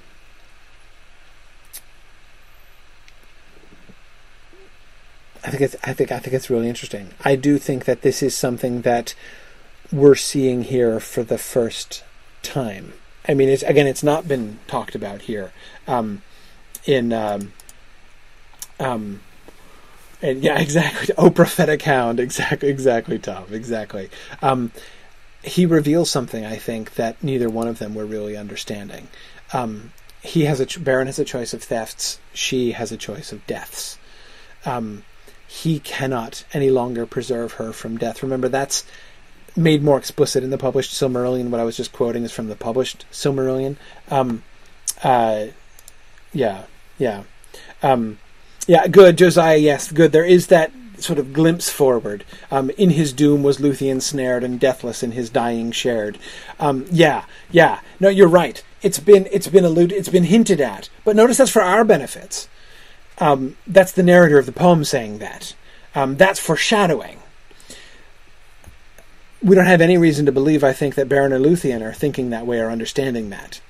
Um, sometimes because the story of Luthien and Beren is so important, is so dominant uh, in Tolkien's world, um, sometimes people, sort of Tolkien readers, will sometimes talk as if like it's an obvious given. Like obviously, if an elf and a man, um, uh, uh, you know, marry, then the elf is going to, you know, become mortal. Nobody knew that. I mean, that was not a thing, right? Um, no reason to think that that's a thing. Um, but um, anyway, um, it's uh,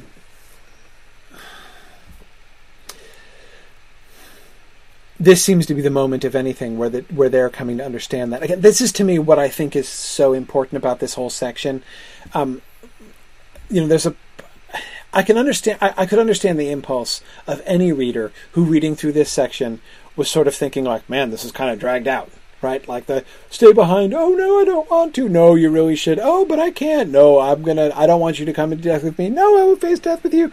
It's like, okay, you know, let's go along to the facing of death already. I, I can understand that, but I think this is such a crucial moment because both of them are really only now coming to understand um, coming to understand exactly how strange is the adventure, uh, you know, on which uh, they have begun here. Um, they're only now really coming to understand their fate, and I think that that is a crucial step prior to their going to Angband together. Um, okay. Um,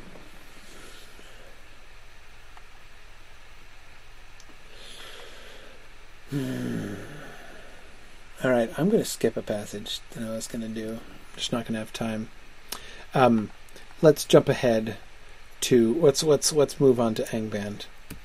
So I'm gonna the passage I wanted to do was the the sort of dream that he has um, when he gets shot with the arrow, right? When he takes the arrow for her from from from from Curufin, um, and then he's restored back. Um, it's, it's, interesting about death and being called back from death. There's some more sort of foreshadowing here, um, but let's let's let's move on more quickly to the death. All right. Um, notice the imagery here. We'll be we'll be quick on the next two passages, just in case we weren't thinking about it. Again, this is some of the passages that that I was thinking about when I said it's not just that he's facing uncounted odds of probable dying or probably being killed. Um, he is he is going into death itself. Dor-na-Fauglith, land of thirst, they after named it, waste accursed, the raven haunted, roofless grave of many fair and many brave. Thereon the stony slopes look forth from deadly nightshade falling north, from sombre pines with pinions vast, black plumed and drear, as many a mast of sable shrouded ships of death, slow wafted on a ghostly breath. Thence Beren grim now gazes out across the dunes in shifting drought, and sees afar the frowning towers of thunderous Thangorodrim lower, where thunderous Thangorodrim lowers. Okay, could the image be any more clear? Right, he is standing on the slopes of deadly nightshade, which are black plumed and drear like the masts of sable shrouded ships of death. So it's like he has wafted onto the shore by the ships of death, and he's come to the place which is a raven haunted, roofless grave, right? Like, okay, I'm tracking with you, right? We've got it now. It's, it's, it's, it's, it's, this is not explicitly a descent into the underworld, but it's a lot like a descent into the underworld, right? It is, it is the land of death itself into which Beren is going. Um, we get this same thing emphasized when they actually enter Angband. Uh, this is in Canto 13. This is after they've passed Carcharoth. Um, and are, are now descending down towards Morgoth, the beginning of Canto 13. Into the vast and echoing gloom, more dread than many tunneled tomb in labyrinthine pyramid, where everlasting death is hid, down awful corridors that wind down to a menace dark enshrined, down to the mountain's roots profound, devoured, tormented, bored, and ground by seething vermin spawned of stone, down to the depths they went alone. Man, just awesome. Um, yeah, the, Kate, aren't the down, down, down lines uh, uh, uh, really cool? I mean, that is that is, that is pretty awesome. Um, I, but again, the imagery is really clear, right? More dread than many tunneled tomb and labyrinthine pyramid where everlasting death is hid. Uh, you know, it's um, it's yeah, Kate and the way it ends on alone. Yeah, so cool, isn't it? Um, um, so again, we're going down into the land of death. It's like he's going down to uh, to death itself. Um, my point in bringing up these passages is not just to say like, don't we see the way in which he's associating this with death, but to point to the over, especially in the context of what we've just seen, right? Um, that is in the previous discussions about death and immortality. Um, there is a sense bear with me here. There is a sense in which this poem is moving in an almost allegorical direction. Um, I know everyone objects whenever, you know, Tolkien fans have heard Tolkien's words when Tolkien, in the preface to the second edition of The Fellowship of the Ring, urged people not to read allegories into his books. Um, it hasn't stopped journalists, but by golly, Tolkien fans have taken that to heart. Uh, and uh, there's almost always somebody who jumps down my throat if ever I suggest that Tolkien is doing something allegorical. Um, he does use allegory. Sometimes he even confesses to using it on purpose, as uh, in Smith of Wootton Major, for instance. Um, and it's pretty obvious that he's using it in Leaf by Niggle as well. And even in moments when he's not just being purely allegorical, there's often a kind of an, an allegorical uh, sort of under uh, uh, sort of underlayer implications to um, uh, to to the story that he's telling. The way that Angband is associated with the lands of the dead it gives the whole this whole element of the story. First of all, it recalls explicitly um, the story of Orpheus and Eurydice. The story of Orpheus and Eurydice kind of looms, and and the Middle English versions or Orfeo, which Tolkien translated. Um, it uh, that that story kind of looms over the Beren and Luthien story anyway, right? I mean, you know, the, especially with the when when later on you know, of course, in the Silmarillion version, um, when Luthien does her her Orpheus impression, right, and goes to the under goes stands before Mandos and sings her song that causes, and it's the parallel with Orpheus is explicit, though gender reversed at that point. But you can even see it here, right? The way that the, that they the two of them are descending to the underworld. In which case, what's in the position? Who's in the position of Eurydice? right, Tom, and she doesn't blow it like Orpheus did. You're absolutely right. If uh, if if they're descending into the underworld like Orpheus, who's yeah, Kate, the Silmarils, the Silmarils are Eurydice, right? Um, and that that's really kind of interesting. But um, again, I can't get away from the fact um, he's been saying, No, I don't want you to die. And she's like, No, I would rather die than live a life of immortality. And Huan's like, You're both wrong. Um, she's already chosen more. She has already chosen death. Um, Beren is going to choose to try to steal Morgoth's jewel rather than stealing Thingol's jewel. So um, he's also going to choose death. So the two of them are going to go and they're going to face down death together and try to shake its towers and gates. Right. Um, that sounds like it, it is at least a sort of semi allegorical foreshadowing of what is to come later on. Um, so, I, anyway, I, I, and I just all this language, I just can't avoid it. I, I, I can't get away from it in this part of the poem. Um,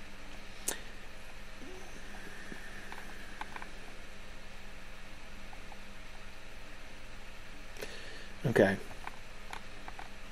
So let's think. What about the end of the poem? Where was this poem headed?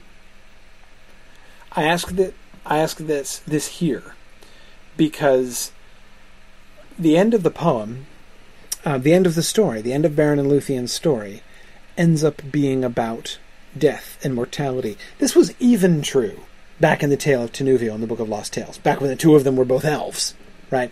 They were both elves. They both died and go over to Mandos, and they get released by Mandos, and it's not 100% obvious like why but but they're they're made mortal when they return and again that's not 100% obvious why they're made mortal exactly um, so but anyway i mean the question of like you know their being together and mortality and immortality um, it's a little confused and and uh, and a little bit unclear at the end of the tale of Tinuviel exactly sort of what's going on but he, we're already going there we're already raising those issues at the end of the tale of Tinuviel my argument here is that those issues are, are front and center in the Beren and Luthien story that we get in uh, in the Lay of Leithian. I mean, I think there's really just no question about that.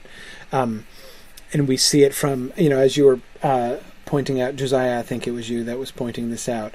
Um, yes, um, we saw it foreshadowed back in Canto Four when they got together, right? Um, so um, that's. Uh, that's what we should expect, right?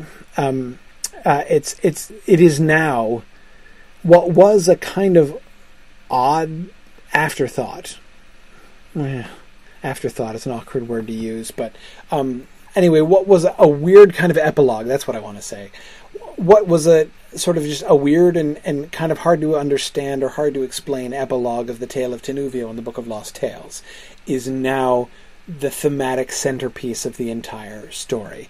And all of the release from bondage stuff, I think, that we're getting in this poem is meant to be building up to that. Um, all of the, you know, the number of times we see people getting released from bondage, different people in different ways, and that motif going on and building and building, I am 100% convinced that the release from death, that Mandos releasing Beren to Tinuviel, um, at the end of the poem is the big, you know, the the the big culminating release from bondage um, that we were building up to the whole time. Except I'm not even really sure about that. Um, that is, I think that's going to be the biggest literal release from bondage. You know, all of the people who are kept in prison and set free one way or another. Um, Certainly, the setting free of Beren from Mandos is going to be the greatest and most culminating of those literal release from incarceration moments uh, of the poem. And yet again, I think the whole question about release from bondage ultimately comes down to death and the question of mortality. What exactly is release from bondage? Is escape from death? I titled this class "The Great Escape." Of course, the phrase that Tolkien uses to talk about um, the idea of uh, uh, of of the escape from death, or as perhaps the elves write their stories about escape from deathlessness. This story is both, in a sense, right? This story deals with both of those great escapes: the escape from death and the escape from deathlessness. I don't pretend to guess exactly where he was going to go um, at the end of the story. Um, but these seems to be these seem to be the things that stay. If we we trace these themes and we see the way it's headed, um, this certainly seems to me to be what's going to be at issue there at the end and where he's kind of going with this. Um, this is where I, um, you know, again, Beren's the choice to make Beren immortal and Luthien an elf that choice which has happened, which seems to have happening happened in the context of the poem, the lightest leaf on Lin- on linden tree poem that we saw embedded in the Lay of the children of Hurin. Um, that choice is the turning point of the whole thing, and where again that whole immortality mortality thing that is the awkward epilogue on the tale of Tinuviel becomes now the absolute centerpiece of the whole poem. Um, I think this is awesome. You know that the tale that Lay of Leithian is a great story, and I love. Uh, in general, I love the poetry. I don't think this is the greatest poem he ever wrote. I mean, I think that there, I mean, I, I think that "Light as Leaf on Linden Tree" is a better poem, actually, um, as far as his actual sort of poetic usage. I mean, there are certainly passages and, and moments in this poem that I absolutely love, um, but to me, I, seeing Tolkien, I would have loved to see Tolkien's full-length poetic treatment of Luthien in Mandos and what happened after. Um, that is on my really, really, really short list of stuff that Tolkien didn't finish that I really, really, really wish he had finished. Um, yes, uh, the Tuor and the Fall of Gondolin that's published in Unfinished Tales. That's very, very high on my list. The Fall of Arthur is very, very high on my list. Um, this it is for this reason that the Lay of Leithian is also very, very high on my list. Children of Hurin, I'm interested in the Children of Hurin. You know, we're talking about the kind of fun things. In some ways, we also talked about the ways in which I almost find it a relief that the Children of Hurin wasn't finished because I would have hated to see that really fun and admirable Turin that we saw in the Lay of the Children of Hurin come to the grief that we know lies before him uh, in the rest of his story. Um, uh, so there is a part of me that is glad that the Lay of the children of the children of Hurin wasn't finished, um, but um, but the Lay of Leithian, I would have loved to hear Luthien in Mandos um, when we got that and see how all of this stuff, how all the release from bondage stuff really was going to be brought together um, at the end. I don't really know, but again, I'm pretty sure that that's where, sort of thematically, that's where all signs point. Anyway, that that's where things were going to go. Uh, let me touch on a few other um, issues before we. Okay. Mm. Um, all right. yeah, let's touch on a few other um, a few other issues that I can't bear to leave behind, and we shouldn't leave behind entirely. Um, one is Beren's farewell poem. Uh, this is a beautiful poem. Of course, one of those other moments is the second moment. The first was the the the, the combat between Felagund and Thu, um, where when writing the prose Silmarillion, Tolkien was just like, you know, whatever, screw it. I'm just going to put the poetry in, right? So he goes and he quotes at length, just you know, segues into a direct quotation from the Lay of Leithian. the other moment is Beren's song, right? When Beren uh, is doing his farewell, sweet earth and northern sky again, let's just put the verse straight into the prose Silmarillion because that best captures what's going on here, and he doesn't seem to even want to do that in prose. So let's look at Beren's song. Farewell, now hear, ye leaves of trees, your music in the morning breeze. Farewell, now blade and bloom and grass that see the changing seasons pass. Ye waters murmuring over stone, and meres that silent stand alone. Farewell, now mountain vale and plain. Farewell, now wind and frost and rain, and mist and cloud and heaven's air. Ye star and moon so blinding fair, that still shall look down from the sky on the wide earth, though Beren die though Beren die not, and yet deep, deep whence comes of those that weep no dreadful echo, lie and choke in everlasting dark and smoke. That's really cheerful, right? So he's saying farewell to things, right?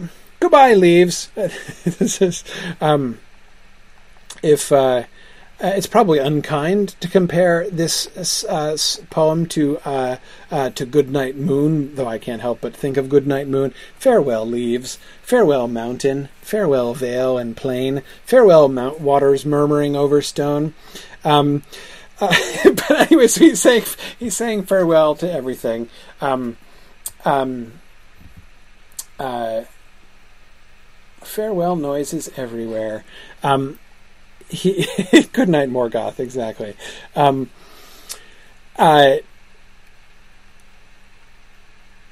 I love his segue at the end. I mean, again, it's kind of awful in a way. Um, Farewell, ye star and moon so blinding fair.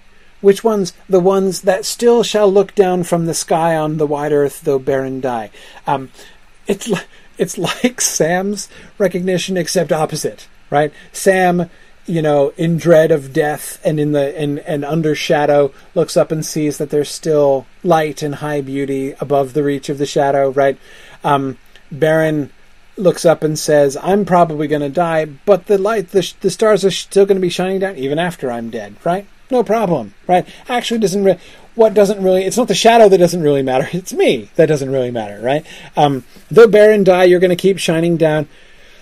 Or even if I don't die, even if I'm, for example, imprisoned somewhere deep, deep, where even the noises of my weeping, even the dreadful echoes of my weeping will not emerge to the surface. If I'm lying and choking in everlasting dark and smoke, you'll still be shining down. It'll all be it'll be gets a little distracted there, sort of imagining his own torment, right? No matter, but but I shouldn't make fun. No matter how bad it gets, right? No matter how dark and awful it gets, the stars are are, are still gonna are still gonna shine down. Curious says the, the the moon the moon doesn't care if um, if if if Beren dies. Um, well, boy, Karita, thinking of that really that really puts Goodnight Moon in a, t- in a totally different context, doesn't it? Uh, anyway, never mind, never mind. um, uh, now, after this, after saying farewell to things and recognizing you know, sort of the beauty of the world around him, which is not in fact dependent upon him, but is going to keep merrily going on and doing its seasonal changes and shining down on things even after he's dying or even after he's being kept imprisoned and tortured for a very, very long time, deep, deep below the earth. Farewell. We've got another farewell. Farewell, sweet earth and northern sky, forever blessed, since here did lie, and here with lissom limbs did run, beneath the moon, beneath the sun, Luthien Tinuviel, more fair than mortal tongue can tell. Though all the all to ruin fell the world, and were dissolved and backward hurled, unmade into the old abyss, yet were its making good for this, the dawn, the dusk, the earth, the sea, that Luthien on a time should be. Exactly, Tom. The thing that I think is awesome, but the reason I really wanted to make sure we talked about Beren's farewell poem here is that I totally understand why Tolkien felt that he could he had to quote this poem in the prose Silmarillion. What I don't understand is why he chose only to quote half of it. Right? I mean, maybe he didn't end up liking the Goodnight Moon part of the poem, um, I don't know if he just again if he just disliked that part and thought the second part was better, and it is kind of better.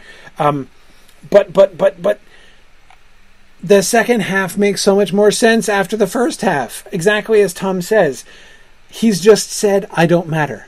Right? The world is going to go on unchanged even if I die, but Luthien matters. Right? Um, I am merely a bit player on the stage of this world and if I die, it will have no consequence. She justifies the existence of the entire world. Um, it, his, his description couldn't be more opposite, right? The world shall roll along unnoticing if I die or am tormented for a long time deep, deep, deep beneath the earth. Luthien is the culmination and purpose of the existence of all of these things, right? even if so so he says if i die the light will still shine right then he says if the whole world collapses if everything else dies it will have been worth it that luthien on a time should be um that's uh that that's that's that's again the context in which this the first half of the poem puts the second half of the poem is, I think, really, really important, um, and really and really changes our view of that. Um, uh, yeah, yeah. Um, anyway, I wanted to point out the two halves of the poem thing. There's a lot more that we that could be said about that, but uh, uh, but I will leave that I will leave that to you guys. Um, let's run on and look at a couple other things. Um, one, I couldn't pass th- this is a total side note, but I couldn't pass this passage up. Um, Not may the fragrance fair enclose the order the odor of immortal flowers in everlasting spring neath showers that glitter silver in the glass in the grass of Valinor. Where'er did pass Tinuviel, such air there went. From that foul devil sharpened scent its sudden sweetness no disguise enchanted dark to cheat the eyes could keep, if near those nostrils drew snuffling in doubt. Thus Beren knew upon the brink of hell prepared for battle and death. So they're meeting Carcharoth. And Beren has this moment where he's like, okay, we're disguised. And then he's like, oh, shoot. Carcharoth is going to be able to smell her. Right? Exactly, Brian. It smells like elves. That's what Carcharoth and Bilbo Baggins have in common, is they both smell the fragrant thing. They both go, hmm, smells like elves, right? Remember, this poem, in particular, this part of this poem. Remember when this poem was written? This part of the poem? 31, 1931 he's already writing The Hobbit now. In fact, that he's the dates are a little uncertain, but he may even have already written the sentence in chapter three of The Hobbit where Bilbo says, "Hmm, it smells like elves," right? Um, when he writes this, right? So I, I, it's we, we we're we're you, you know you have to think of The Hobbit when you think of the Tale of Tinuviel because it's the next thing in Tolkien's writing. Here they're even overlapping, right? Um, so that line, which always strikes people as so funny when Bilbo says, mm, "It smells like elves," um, it's it's uh, it's like Luthien. This is the description of Luthien's body odor. Okay, the odor of immortal flowers in everlasting spring neath showers that glitter silver in the grass in Valinor. That's what uh, Luthien's body odor is like. She always smells like that. This odor uh, is is around her all the time. And and here's Beren thinking, oh man, the wolf is so gonna smell that. She doesn't smell like a vampire at all, right?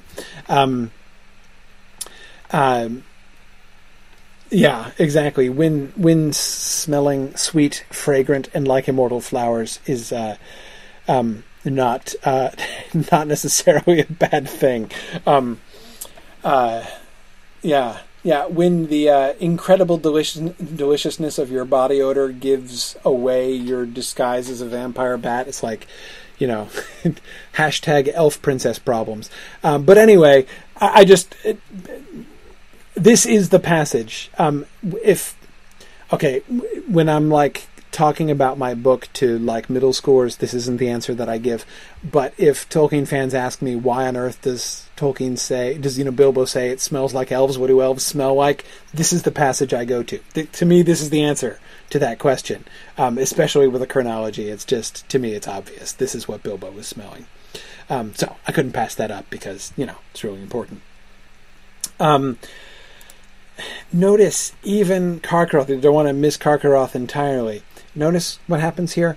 Her cloak by white hands woven, like a smoke, like all bewildering, all enthralling, all enfolding, evening falling, from lifted arms as forth she stepped, across those awful eyes she swept, a shadow and a mist of dreams, wherein entangled starlight gleams.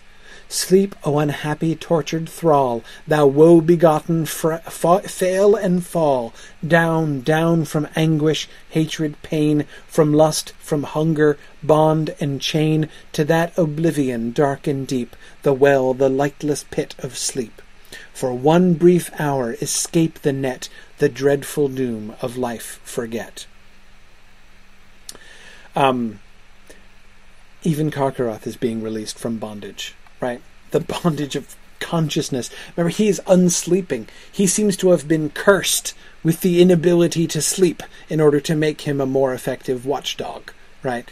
Um, the creatures of Thu, as the creatures of Angband, are tortured and tormented by what uh, Morgoth has done to them. When she puts Carcharoth to sleep, she explicitly is releasing him. Sleep, O unhappy, tortured thrall, you poor, miserable, unfortunate slave.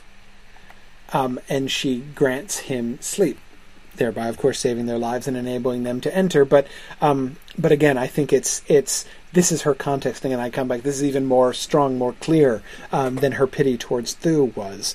Um, um, but it seems to me of a similar kind. Um, so again, even here we see. Uh, no, so notice that we see not only the release from bondage as this continuous motif, but Luthien being the releaser from bondage, right? The one who brings release from bondage, and her song, right? Yeah, pity does rule the fate of many. It seems uh, Tom. Um, and and Tom, you're absolutely right. Of course, your your implication here is, of course, very right. Um, notice the parallels, right? Um, the parallel between Frodo's bitten off finger and Beren's bitten off fist um, is pretty clear, right? Even Sam sees the parallel. I mean, uh, you know the. Um, uh, that is, I mean, I'm thinking of Sam's line when he says, uh, you know, I, would have given him a whole hand of mine rather. Um, he would rather have been, uh, you know, Sam, uh, Sam the one-handed. Um, anyway, um, uh, see, he's he's Sam is Sam is Luthien when he's setting Frodo free from the tower. He's he he you know would be in Beren's uh, position. Um, uh, anyway, um, so okay, uh, so yeah, the parallel between notice how she has pity on Carcharoth here, and then Carcharoth seems to return the pity by biting off Beren's hand, which seems like it's a bad thing. Uh, the Gollum parallel with the pity on Gollum, and then he comes back and bites off Frodo's finger, which seems like a bad thing. Uh, you know, again, uh, what exactly would he have done with the death of Carcharoth? Exactly, because of course it's Carcharoth that is eventually going to bring Beren to death and bring about the ultimate release from bondage um, of the two of them through the two of them. Anyway, so tantalizing to see where that would have gone. Notice even the Balrogs get set free. That is, they, they also go into sleep. Um, but notice who also is finally being uh, is finally being released from bondage. The Silmarils, right? Our our our Eurydice, and o'er the host of hell there shone with a cold radiance clear and wan the Silmarils, the gems of fate, imprisoned in the crown of hate. Impri- they're imprisoned, right? They need to be set free. Um, uh, yeah, yeah. So again, we can see that we can see that coming in, and again, how that was going to come in with this. Uh, imagining, you know, seeing the way in which this is all being tied together with Carcharoth and with the Silmaril and Beren's hand and and the Silmaril that's gonna uh, that's gonna be bound around uh, uh, Luthien's throat. Um, you know, would would even have gone that far? Would this poem have gone all the way up to their deaths, their second deaths? Right? Um, when uh, when she has the Silmaril, and you know, I oh, I wonder. I don't know. I mean, it's. Uh, um, and you might be thinking, why am I saying I don't know where this story was going to go and what he was going to do? We have the published Silmarillion, right? So we know where he was going to go. No, we know where he eventually went. That's not the same thing, right? It's not the same thing as saying where the momentum of this poem was taking him. What you know, what ending he had in his mind, where he, where he would have been taken by this poem that he was writing, um, had he gotten to the end of it. Um, I think what he put down in prose as the end of the story much later is not the is not a substitute for um, where this poem would have taken him had he completed it. Um, hmm, okay, I'm going to keep going. I have three more slides that I want to do um, three more passages. Uh, I, want, I want to talk about the confrontation with Morgoth.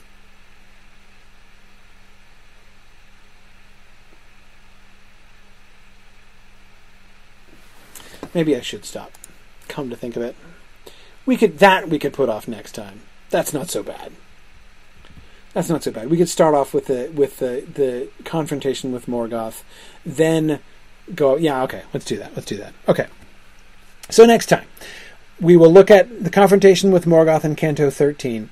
Um, the, I have two questions that I want to ask about that.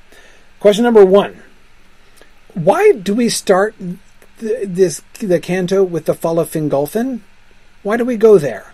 Okay, uh, why do we get the entire story of the duel between Morgoth and Fingolfin? It seems, I mean, it's not like it's completely irrelevant, but um, um, though I love the fact that you know when they're getting their Baroness to like walk around the pits in the ground from where Grond smashed down, right? You know, he's like it's it's hard to approach the gates because the the terrain is really irregular now, thanks to that. Um, I, I really love that that reference. Why? How does it fit? What does it have to do with the story of Beren and Luthien? I don't believe that it's just a, a, a, a diversion. I don't think he's merely digressing why do we get that? How does that connect with the story of Beren and Luthien and their confrontation with Morgoth? How does it prepare? How does it prepare us for um, Luthien and Morgoth later? Second question: What's Morgoth's plan with Luthien? He has that long, disturbing speech to Luthien. What does he want exactly? What does that speech show us about him? Remember, like the vow that Thu was trying to get them to swear. We talked about this. We spent a long time looking at this in the last class and thinking about sort of the theology underlying, you know, like orcs loving hatred. Remember all, all, all, all that stuff we were talking about? What does Morgoth's statement to Luthien tell us about him? What motivates Morgoth? What's what's what's in Morgoth's mind? What are his desires? That's the other question I want to I want to come to. So, um, then, then we're going to uh, finish up by looking at we're gonna we're gonna I, I read C.S. Lewis's commentary because it's really fun. Um, I don't know how long we're going to spend talking about C.S. Lewis's commentary, but if there's any questions that you have or things that you notice about the commentary, email me. I would be happy to to come back and look at any passages from Lewis's commentary that you're particularly interested to talk about. Um, uh, so please do let me know there. Um, otherwise, I'm probably not going to spend an enormous amount of time on it, but uh, we'll, we'll, we'll, mention it a little bit. Then we'll come back and, and look uh, somewhat briefly. I'm not going to look at great length, but I want to look at, at, at the Lay of Leithian recommenced. And my main purpose there, the main question I will have about the recommencement of the Lay of Leithian is just where does he seem to be taking the poem? What's the what's the you know, when he does come back to it? Can we see sort of different directions in which this new poem seems to be going, what seem to be the fundamental differences between the poem as we see it recommenced and and the earlier poems. So those are the things we'll be looking at next time. I am very confident that we will get through all of them and be finished, and then we will uh, be moving on to Jonathan Strange and Mr. Norrell thereafter. So thank you very much, everybody, and. Um, I uh, will wish you all a good night, and we'll see you guys next week when we will absolutely, unquestionably finish the Lays of Beleriand. Thanks very much, everybody. Good night.